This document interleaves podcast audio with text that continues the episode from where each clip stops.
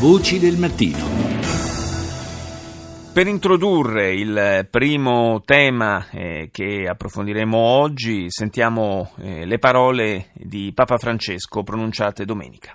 Non cessano di giungere drammatiche notizie circa la situazione in Venezuela e l'aggravarsi degli scontri con numerose morti, feriti e detenuti mentre mi unisco al dolore dei familiari delle vittime, rivolgo un accorato appello al governo e a tutte le componenti della società venezuelana affinché venga evitata ogni ulteriore forma di violenza, siano rispettati i diritti umani e si cerchino soluzioni negoziate Do il buongiorno al professor Daniele Pompeiano, docente di storia dell'America Latina all'Università di Messina e autore di storia dell'America Latina. Buongiorno professore. Buongiorno.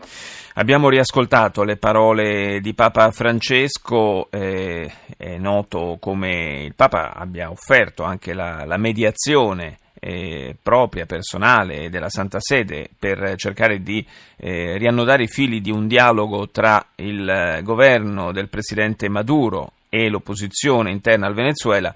Eh, al momento però non sembrano esserci davvero le condizioni e sembra eh, anzi esserci una volontà sempre più marcata da entrambe le parti eh, di tenere chiuso qualunque canale di dialogo.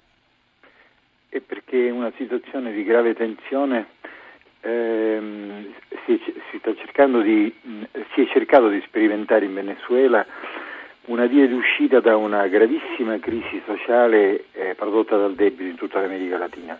E eh, l'ipotesi che si è affacciata ed è cresciuta eh, in Venezuela è stata quella di una forma di nazionalismo, eh, di populismo, eh, prodotta dalla, anche da una crisi politica, cioè da un profondo radicamento di corruzione e di malgoverno delle risorse pubbliche eh, praticata da, diciamo, dal 1958, da quando eh, i, lo, eh, diciamo, i, due partiti locali più importanti, cioè il AD e Copei, che quelli che potrebbero corrispondere ai nostri storici partiti Democrazia Cristiana e Partito Socialista, hanno sì. gestito un governo eh, sperperando mh, le risorse e la rendita petrolifera eh, di cui il Venezuela è naturalmente eh, dotato.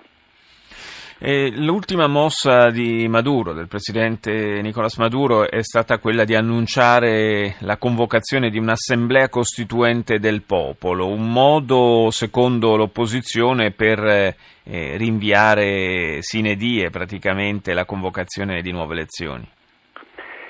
Certo che Maduro eh, diciamo, non ha la presa eh, carismatica che aveva Chavez sulla uh, popolazione. Chavez aveva già nel 2000 aveva già eh, fatto approvare da una Costituente una nuova Costituzione ed era una Costituzione eh, fortemente democratica e partecipativa. Il problema naturalmente è che siamo in una fase politicamente ed economicamente diversa dal passato. Il, il progetto nazional populista di eh, Chavez eh, era un progetto che era alimentato eh, ed era costruito sulla rendita petrolifera, ma i prezzi del petrolio sono crollati da 145 euro al barile nel 2008, eh, Chavez è morto nel 2013, eh, adesso siamo intorno a 44 grosso modo.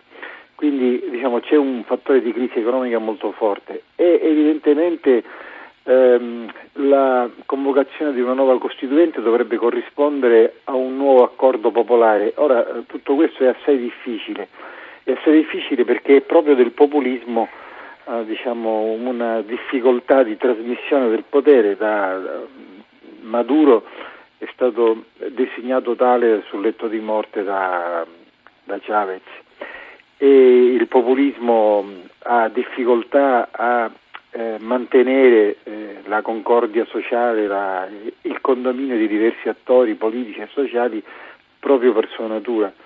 Professor Pompeiano, tra l'altro eh, è opportuno ricordarlo, stiamo parlando di un paese che è davvero spaccato quasi a metà, lo, lo ha eh, dimostrato anche visivamente, plasticamente. Ieri eh, la concomitanza delle manifestazioni a Caracas dell'opposizione invece eh, di, del movimento chavista, eh, ricomporre un'unità nazionale in queste condizioni davvero eh, appare molto difficile. Questo è un paradosso del nazionalismo che produce invece eh, di, forti divisioni nazionali. Eh, però al riguardo devo dire che la colpa forse non va attribuita in senso politico ovviamente sì. soltanto al governo, perché là il problema è che ehm, i tentativi populisti sono tentativi che a un certo punto bloccano le proprie propensioni alle riforme.